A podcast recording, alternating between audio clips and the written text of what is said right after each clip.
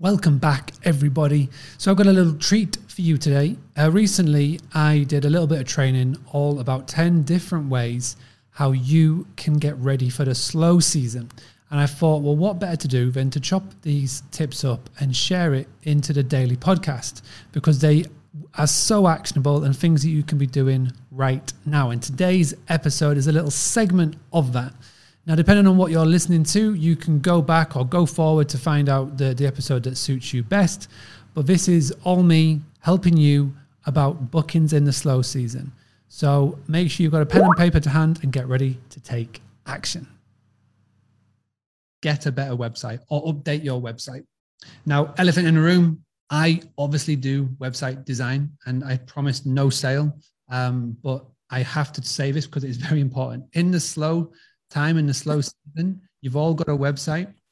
Um, so please make sure that you update it. If you haven't updated your website, so if you haven't updated the design or the functionality of it within 18 months, I'm afraid it's already now out of date. Website design is it's such a fast moving thing, and we're finding out all the time at, at Boostly.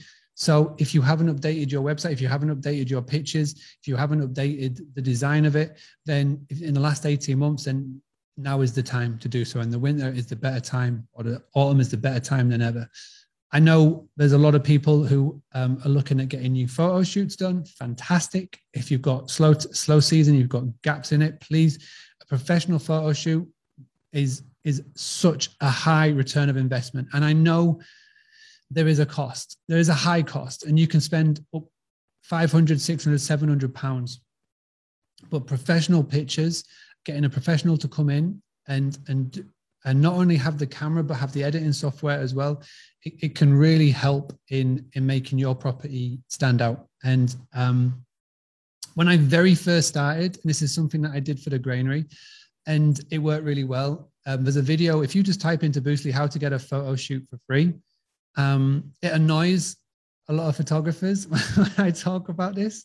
Uh, I've I've never had so much shitty comments sent to me than I do when I put that out. But do go check it out because there's some really cool ways. If you haven't got that budget of 500, 600, 700, whatever pounds, that's cool.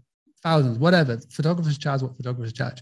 If you want a budget way of doing it, then Google how to get a photography shoot for free Boostly, and there's a, there's a video come up.